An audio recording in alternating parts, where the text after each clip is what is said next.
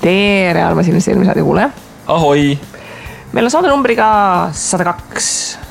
Dalmaatslast. Dalmaatslast ja meil on juuni algus. ja tänases saates äh, võtame kokku põnevad asjad, mis on ühisrahastuses vahepeal toimunud, et äh, me käisime Tauriga vahepeal investeerimisklubis ühisrahastusest rääkimas. nii Tartus kui Tallinnas oli lausa kaks üritust ja äh, päris paljud teemad, mida me seal mainisime, olid võib-olla ka osalistele veidi üllatuslikud, et siis mõtlesime, et võtame mõned asjad kokku, et ka raadiokuulajad oleksid kursis kõikide huvitavate, põnevate asjadega, mis vahepeal toimunud on mm. -hmm. ja siis pärast seda järgmine kord, kui ühisrahastust puudutame, siis hakkame juba aastaaruandeid lugema, et aasta on juba nii kaugel. tegelikult üks aastaaruanne meil olemas ja natukene seda ka puutume täna, aga mitte väga süvitsi, sellepärast et kui me täna ära räägiksime, siis meil ei oleks millegist rääkida järgmine kord. täpselt nii. nii, aga hästi palju selliseid lühikesi praktilisi asju, mida tasuks teada esiteks, Estate Guru on lisanud sellise funktsionaalsuse nagu jagatud konto ja mis see tähendab, Tauri, hakkame koos investeerima? Ehm, päris mitte nii. nii?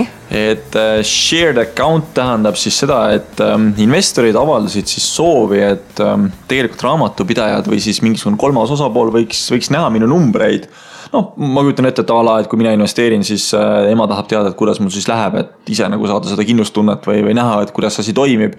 ja lihtsalt Estate Guru on siis loonud selline, sellise jagatud äh, konto funktsionaalsuse, mis siis tähendabki seda, et see raamatupidaja läheb kuu lõpus või järgmise kuu alguses ise või tõmbab need numbrid sealt alla, sellepärast et tal on raporteerimine samamoodi kättesaadav. ja kui sa ühel hetkel tunned, et äh, sa ei taha enam selle raamatupidajaga koostööd teha või sa ei taha selle emaga numbreid jagada, siis sa lihtsalt saad äh, ka tegelikult selle nagu linnukesega ära võtta, et ma enam ei taha seda, et äh, muidu asi käib väga lihtsalt, et sa saadad lingi inimesele meili peale siis, kellega sa soovid seda kontot jagada mitte investeeringute suhtes, vaid just vaatamise suhtes ja raporteerimise suhtes. Ja tema siis saab omakorda kas siis aktsepteerida või mitte aktsepteerida, et kas ta tahab näha seda või ta ei taha seda näha, noh. üldiselt ma kujutan ette, et Eesti inimene tahab teise inimese rahakotti ikka näha, nii et neid, kes ei ava seda linki, on ilmselt ülimalt vähe versus need, kes avavad tegelikult ka selle ringi Mhm. aga noh, täitsa selles suhtes praktiline asi, et noh, eriti need, kellel on nagu suured portfellid, siis noh, kogu point, miks sa võtad raamatupidaja on see, et sa ei viitsi ise nagu selle aruandluse ja šallalaaga tegeleda, eks ju, et siis ütledki raamatupidajale, et sealt saad oma info kätte ja, ja sina ise ei pea tegelema, et minu meelest väga viis pluss. Go and figure it out on ju, raamatupidajale.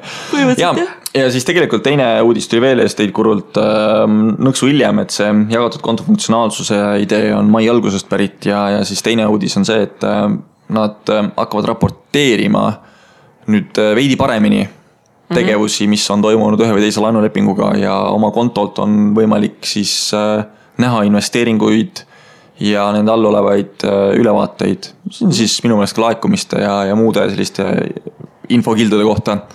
mis, mis näitab seda tegelikult, et ikkagi finantsinnovatsioon mõnes mõttes toimub, et ei ole jäetud nagu unarusse investoreid ja minu meelest see jagatud konto funktsionaalsus on tegelikult päris äge. ja teised võiksid ka täitsa järgi tulla, sest et mina lõpetan iga kuu sellega, et ma käin ise kõik nagu portaalid läbi ja otsin sealt nagu need aruanded välja, eks ju, et noh, miks mitte nagu lasta seda raamatupidajal teha. jah. nii, siis oma rahast on kaks äh, päris põnevat uudist no,. esiteks see, et mõned inimesed võib-olla isegi ei teadnud seda, et äh, oma raha vahepeal lisas valikusse sellised asjad nagu seitsme ja kümneaastased laenud seitsmekümne või seitsme ja kümne? seitsme ja kümne. ja need laenud ei saanudki väga kaua tegelikult turul olla, kui nüüd lõpetati see trall ära. Ja põhjuseks toodi välja see, et äh, intressid on jätkuvalt liiga kõrged ja, ja toode sai väga vähe kasutust. et suurusjärgus üks protsent laenudest olid need seitsme ja kümne aastased ja kuna väga paljud investorid sinna raha ei, ei panustanud või ei julgenud panustada ja siis olid intressid suhteliselt äh, kõrged. aga noh, mulle muidugi meeldib see, kuidas äh, Anne nagu alati sõna võtab äh, foorumis, et et mingit paika loksumist intresside puhul ei toiminud ja kuna raha nappis, siis toimetasid seal valdavalt niinimetatud kalamees investorid, kes arusaadavalt on nüüd mustas masenduses, et noh, mina olen siis üks nendest kalamees investoritest, kelle portfellist kakskümmend protsenti kalanaine investor. kalanaine investor ja, kelle portfellis kakskümmend protsenti oli just nendes pikaajalistes laenudes just sellepärast, et turg oli täpselt selline, et seal sai kõrge intressiga raha välja anda. aga kuidas sa julged?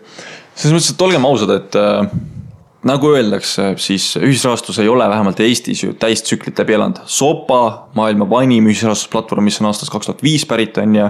Nemad tulid läbi kriisi niimoodi läbi, et vist mitte ükski investor ei kaotanud raha. Nendel on nagu see positiivne näide olemas. aga oma raha, noh, ta on krediidi vahendajana litsenseeritud, eks ju.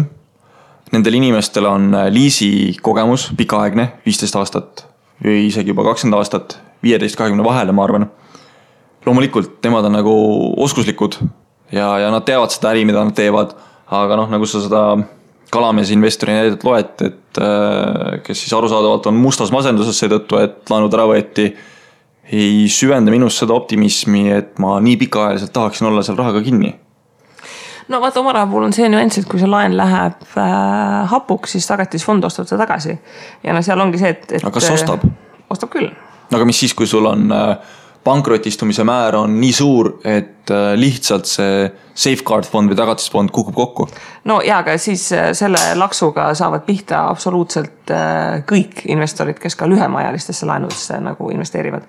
et noh, see on ka see, et ega mul ei olnud sada protsenti nendes seitsmekümne aastastes laenudes, eks ju, vaid see viiendiku nagu tasemel ta enam-vähem oli aga ka see, et ma olen kohe algusest peale sinna suhteliselt raha paigutanud ja ikkagist seal tekib ka mingi track record, mida nagu jälgida, et kui, kui palju ja, ja kui kõvasti neid korstnasse lendab, et äh, siiamaani oli nagu täitsa õigustatud ja no eks üks põhjus, miks ta oli õigustatud, oli see, et noh, nagu ka öeldud, väga suur hulk inimesi ei julgenud sinna raha panna ja need intressid tulid suhteliselt kõrged seetõttu okei okay., ma lihtsalt mõtlen seda, et äh, kümme aastat tagasi, juuni kaks tuhat seitse ma vist hakkasin kooli lõpetama parasjagu, aga mina küll sellest ajast nagu väga ei mäleta mitte midagi, et kui ma nüüd panen seda, seda perspektiivi endale kuskile tunnetama, siis äh, tundub nagu ülipikk, aga võib-olla ei, noh, loomulikult sul on võimalik äh, kõrge intressiga ära lukustada, teine küsimus muidugi see, et kas see kõrge intressiga Äh, laenu tegelikult tagasi ka makstakse kümne aasta jooksul või ta tulebki varem tagasi? tavaliselt tuleb varem tagasi, enamik ikkagi, kuhu mina paigutasin, tulid pigem varem, et inimene natuke aega tegutses ja siis ta näiteks refin'is madalama intressi peale, eks ju, või, või maksis tagasi. okei okay,, selle laenu mõte oli siis põhimõtteliselt, et laenuvõtja saaks väga madala kuumaksega yeah. laenu? jah yeah.. okei okay., no siis on refin'ide mõte jah, võib-olla sihuke arusaadavam no samas, kui nüüd inimene võtab kümneaastase laenu ja ongi mingisuguse ime tõttu kümme aastat seal kinni ja sinul on nagu plaan see, et okei okay,, et oma raha ei sobi mulle enam, ma tahan exit'it teha siit platvormilt, siis. no ma usun, et kümne aasta jooksul oma rahas äkki tuleb ka järelturg, aga noh, ütleme, kui ta on mul kümne aasta peale lukus nagu äh, üle neljakümne protsendilise netointressiga, no eks ta võib seal tiksuda siis. elaks no okay, üle. okei okay aga omal aastal on teine uudis ka, mis äh, käis ka siin radari alt läbi ja, ja ühelt poolt dramaatiline, teiselt poolt sai väga vähe tähelepanu. et oma rahas käis mingi punt lätlasi, kes rahaga vasakule nii, kui suur summa oli, mis siis äh, vasakule kadus? Äh, see on see koht, et oma raha ei ole täpset summat avalikustanud, aga me räägime siin ikkagi ilmselt vist suurusjärgus viiekümnest tuhandest või, või tivakene rohkem. et mm -hmm. oli siin üle kümne laenuvõtja, kes said kuidagi taustakontrollist läbi, osad neist said ka maksimumlaenulimiidi ehk siis viis tuhat euri. ehk siis noh, ilmselt ta sinnakanti kuskile tuleb. Äh, kes olid kõik Läti kasutajanimedega ja võtsid raha välja ja nelja tuule poole läksid. mis tähendab, et noh, sellest suurusjärgus viiekümnest tuhandest nelikümmend tuhat sööb lossi ära tagatisfond ja kümme tuhat sööb investorid. Äh, mina suutsin ka päris hästi nendele lätlastele pihta saada, et sealt tuleb selline tuli ka kümnest kümme või äh,? mul tuli vist äh, neljateistkümnest üheksa või midagi sellist, et noh, ikka nagu. üheksast neliteist et, et sain ikka pihta, aga see on selles suhtes hea juhtum, et tuletada meelde, et äh, laenu business'is juhtub ikka pettuseid, et noh, kes on Pandoras pikaajaliselt investeerinud ja jälgin neid pankrotistunud laene, kindlasti on kursis, et Pandoras on päris palju neid criminal proceedings märkega laene, kus on keegi petnud välja või, või mingi muu jama olnud. et seda juhtub äh, igal laenuettevõttel, et see mingi a la üks protsent nagu pettus, noh, paratamatult sul ei ole võimalik nagu absoluutselt nagu kõiki pettust ära nullida äh,. aga et ühisrahastuses hetkel sellele võib-olla natukene vähe tähelepanu pööratud, et selles suhtes äh, tore, et see case nagu välja tuli ja, ja inimesed saavad natukene vahepeal jälle mõelda, et kõik ei ole nii kindel, et alati tuleb nagu tagasi. kusjuures, kui mina praegu mõtlen, siis ma vist lugesin mingisugust statistikat, kus äh, tuli välja, et ühisrahastuse pettuse osakaal on märksa väiksem kui nii-öelda päris panganduses mm. -hmm. et äh, kas see suhtarv oli ala, ühisrahastuse pettuste hulk on olnud viiskümmend kuni seitsekümmend protsenti sellest, mis on nagu panganduses mm.. see võib täitsa võimalik olla, sest et äh, füüsilisi dokumente, mida pank mingil hetkel on küsinud, tõenäoliselt on neil kuidagi lihtsam nagu võltsida ja noh, ühisrahastuse ärimudel on sellele üles ehitatud, neil on vaja nagu teha seda due diligence'it, kellele nad laenu välja annavad, et selles suhtes äh, selles suhtes täitsa arusaadav mm. -hmm. siis on meil olemas Investli, kelle klient äh, Tükrok jagab siis äh, Investli blogis oma mõtteid, kuidas arvete rahastamise kaudu vabastati käibekapitali ning see omakorda aitas siis ettevõttel kasvada, mis on minu meelest väga tore selline lugemine või tähendab, äh, võib-olla selliseid vastaspoole edulugusid peaks olema rohkem. Case study sid. jaa, case study sid peaks olema rohkem, et inimesed tegelikult ka aru saaksid, kuidas nad majandust aitavad et üks asi on see, et sa oled see laenuhai, kes tahab saada kõrget tootlust, on ju, teine asi on see, et tegelikult äh, sellega, et sa pakud kapitali või mingit innovat-, innovatiivset kapitali, nagu arvete rahastamise puhul Investi teeb. see on minu meelest, ähm, see on ikkagi samm edasi ja, ja ma näen, et ähm, järgmises majanduskriisis võib-olla see arvete rahastamise mõte on üks äh, pagana vinge mõte mm. -hmm. just sellest perspektiivist, et äh, noh Selver vaevalt Eestis kusagile kaob. Ehm, noh, Maxima vaevalt samamoodi, et see kusagile kaob, et suured, kes on tulnud siia, need jäävad. ja nende vastu ikka arveid rahaks kiiremini teha ja seeläbi oma finantsolukorda parandada noh, kulda väärt, siin ei ole mitte midagi öelda, et kui sul ikkagi antakse sada kaheksakümmend päeva maksetähtaega ja sa suudad sisuliselt kahe päevaga asja ära klattida, kuigi minu meelest investimist peaks suutma isegi kahekümne nelja tunniga ära teha asja arvestades mm -hmm. sellest hetkest, kui sa paned laenu üles või tähendab see, ta on küll laen vist, aga ta on ikkagi arve vormis on ju, et sa paned arve ülesse, see rahastatakse ja sa saad kahekümne nelja tunni pärast siis raha kätte, mis on ju ülimalt kiire. jah et jaa, väga viis pluss selliste case study'de koha pealt, et noh, muidugi arusaadavalt ka nagu eraisiku laenudel selline case study sid, et võtsin Moldovast kolm tuhat eurit käia nagu palmi all, noh, see ei ole võib-olla mingi selline case study, mida sa loeksid.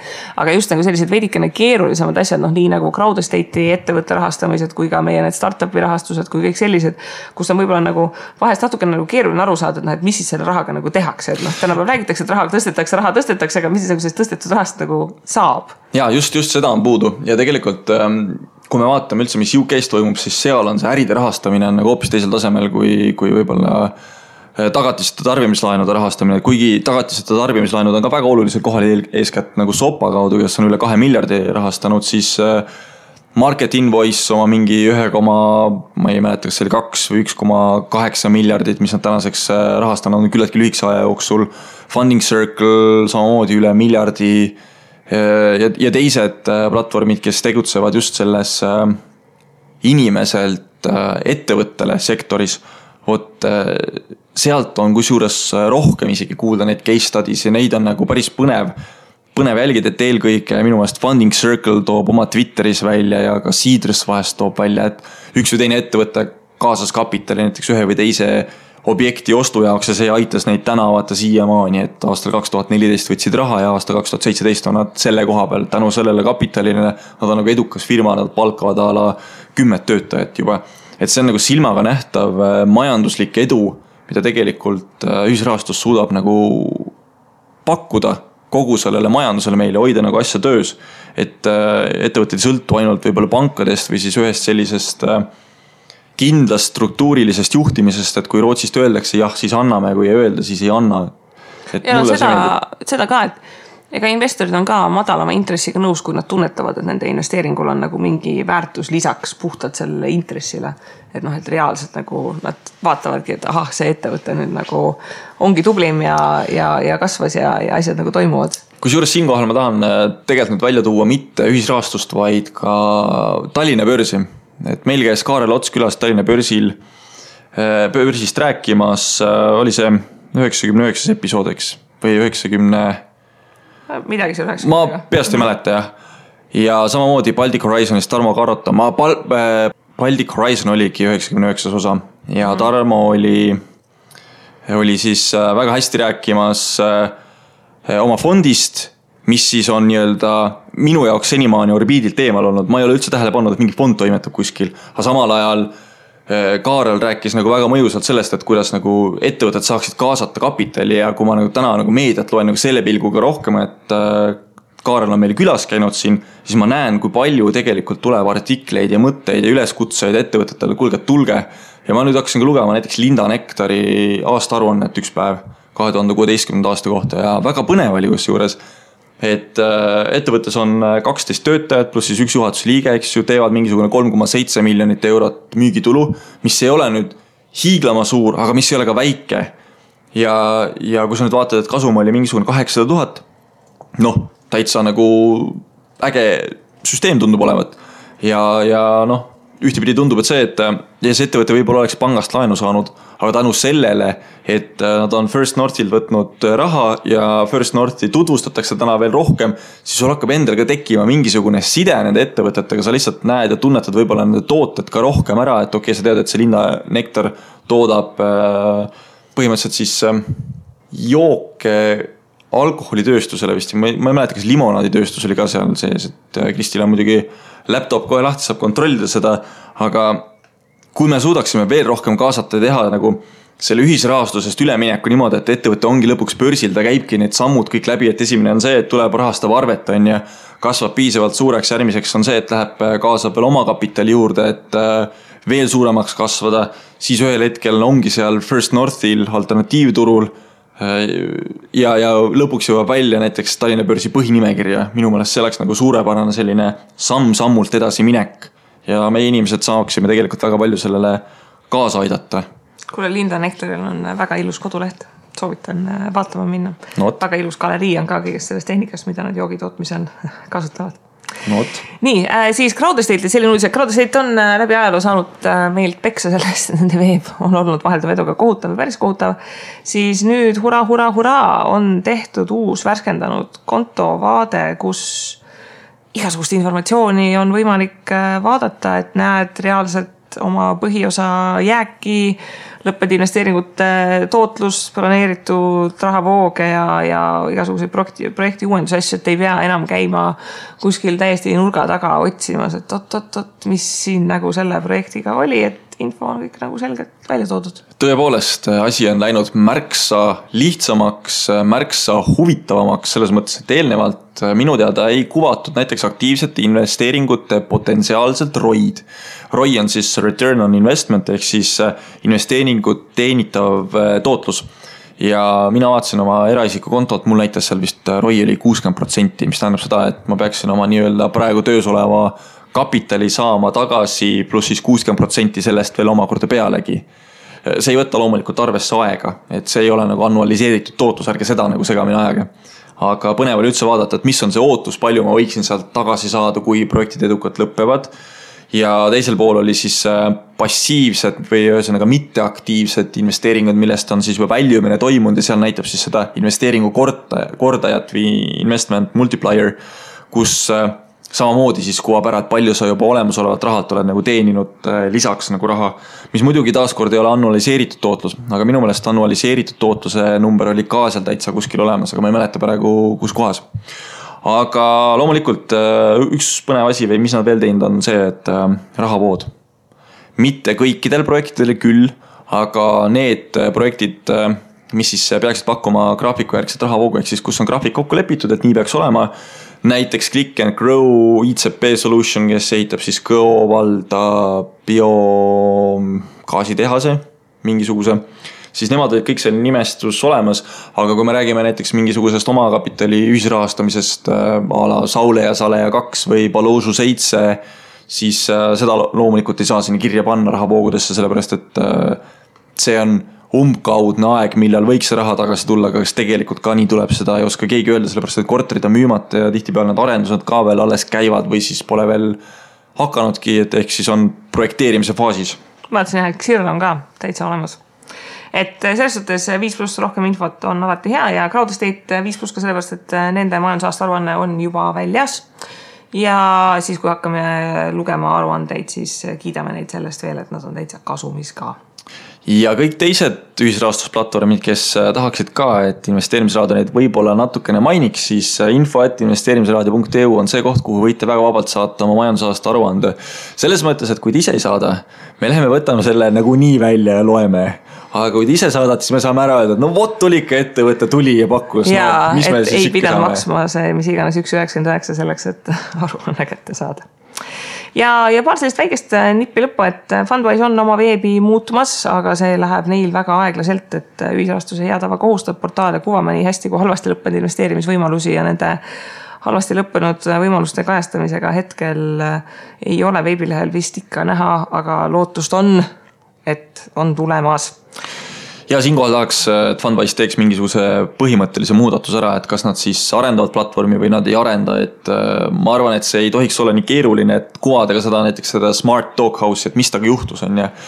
Et investor, kes tuleb platvormile, peaks saama ikkagi õiglase adekvaatse ülevaate, et kuidas on siis projektidel läinud, et ma näiteks tean kohe peast, et Crowd Estate on sihuke platvorm, kus on ilusti näha vist isegi punase lindiga või või on see halli lindiga, et äh, tühistatud või lõppenud või, või mis iganes mm, -hmm. et ta ei ole nagu töösse läinud, et on ka sellist projekti, kes siis rahastust ei saa või midagi juhtub temaga. et selline läbipaistvus või, või siis äh, transparency on nagu see, mida ühisrahastusinvestor ootab, et ta saaks teha selle kaalutletud ja mõistliku otsuse ja tegelikult see on ka portaali jaoks ääretult oluline, et tal see info olemas oleks, sellepärast et kui sa pakud kõik info, mis sul on, pakud välja, ütled, näe vaata, siin on need äh, infotükikesed, palun pane enda jaoks ise pilt kokku, me ei saa sulle nõu anda, aga näed, sa saad selle info. praegu tundub ikkagi Fundwise'i kodulehte vaadates jätkuvalt, et äh, kõik projektid on väga edukad olnud, kõik on väga tore, aga reaalsus äh, noh, vist mitte nii tore, sellepärast et ikkagi on projekte, kes ei ole rahastust kokku saanud ja investoritel ei ole täna nagu väga mugavat võimalust küll vähemalt äh, mina ei ole leidnud, et tutvuda nende projektidega, et mis siis valesti läks, et ise analüüsida ja teha nagu järeldusi mm. -hmm.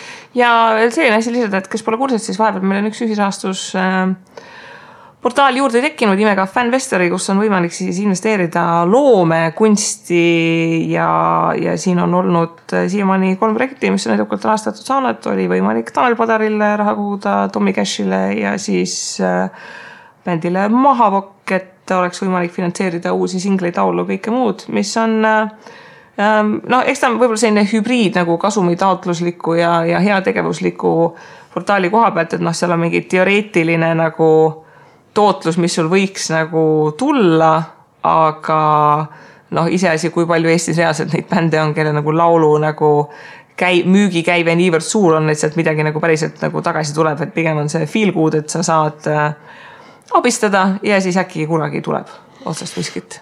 kas sina oled Kristi Fanvestri kaudu investeerinud? ei mina ka veel ei ole, et äh, mulle see kontseptsioon nagu pakub huvi, et tegelikult selline tõepoolest nagu sotsiaalne kasumi maksimeerimine on nagu natukene ka monetaarseks või rahaliseks äh, kasumi maksimeerimiseks läinud ja see on nagu selles mõttes põnev, et sa saad äh, toetada projekte, mis ei ole nagu laenu peale.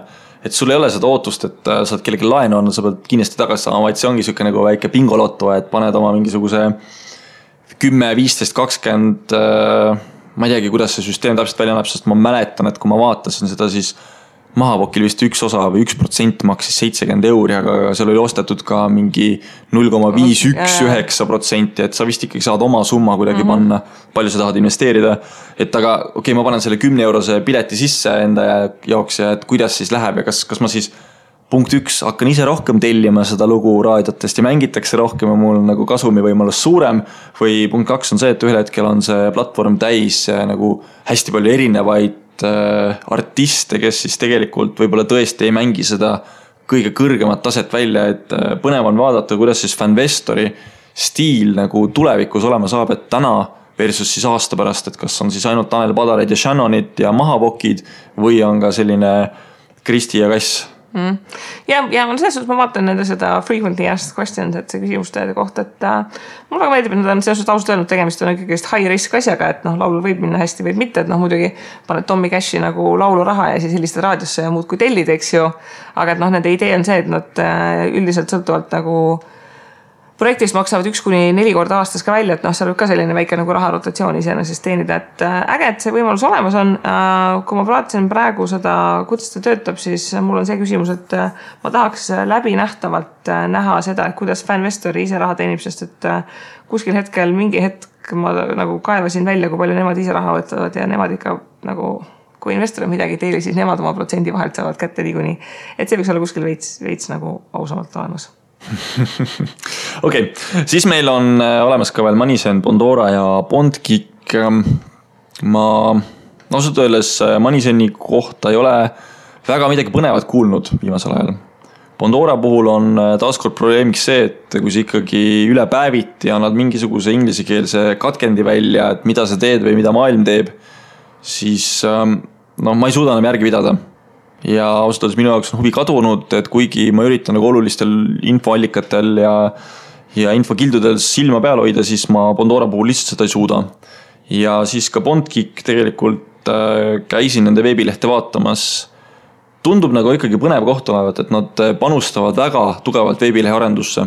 aga projektide poole pealt tahaks seda pipeline'i näha või et see asi nagu tõmmatakse kuidagi tugevamini käima mm. -hmm. mulle tundub, et seal nagu seda kvaliteeti on, aga hetkel ei ole seda projekti, mis, mis äh, investoreid niimoodi kõnetaks nagu Crowd Estate'i puhul kunagi mäletame, kus viieteist minutiga paarsada tuhat tõsteti, nii et polnud seda nägugi mm. -hmm. Õnneks sellised probleemid on tänaseks äh, vaikselt äh, ära kukkuma tagant hakanud, et Crowd Estate ka enam ei kaasa nii kiiresti, et ühtepidi on süüdi see, et nad muutsid oma süsteemi.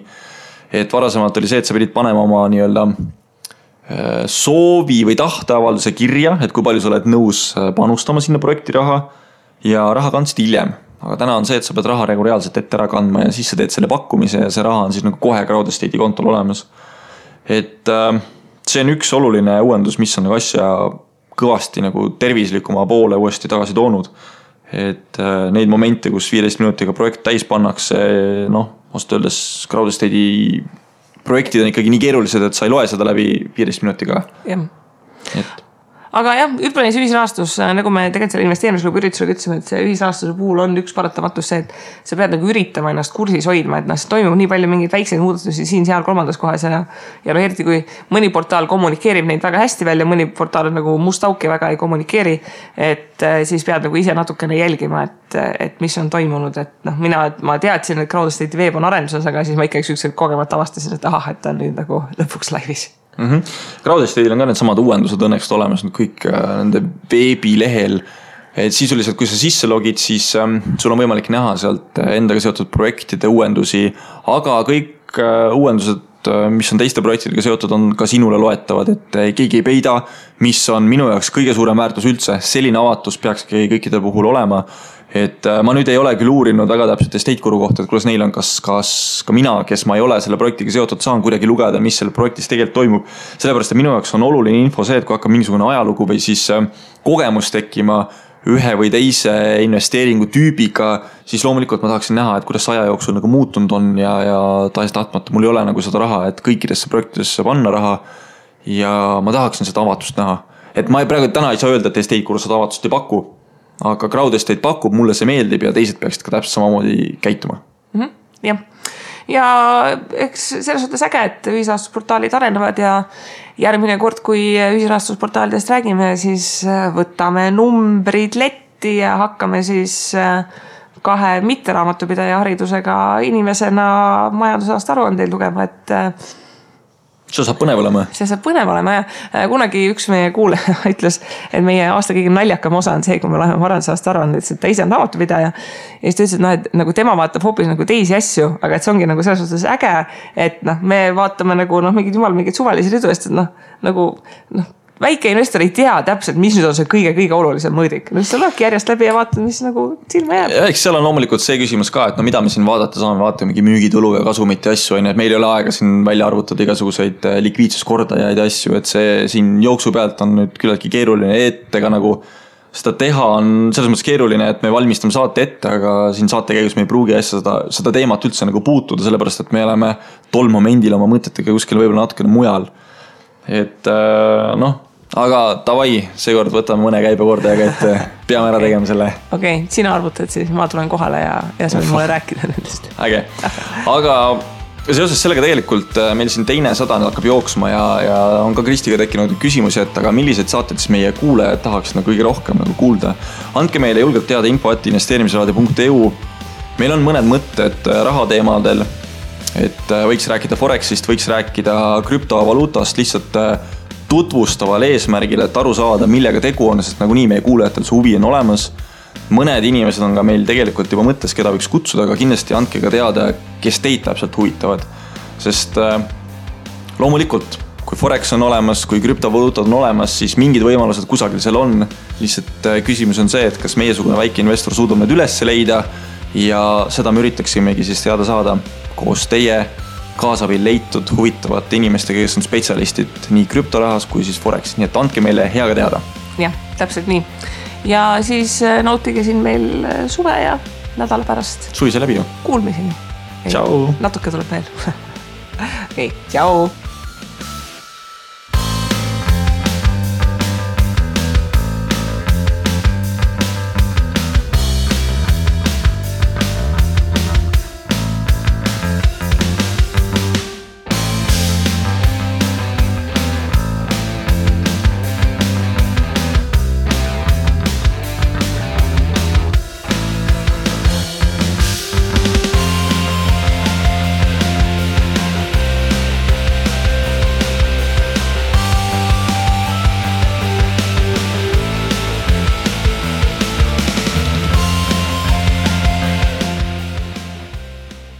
investeerimisraadios kuuldud tuleb käsitleda kui meelelahutusväärtusega informatsiooni.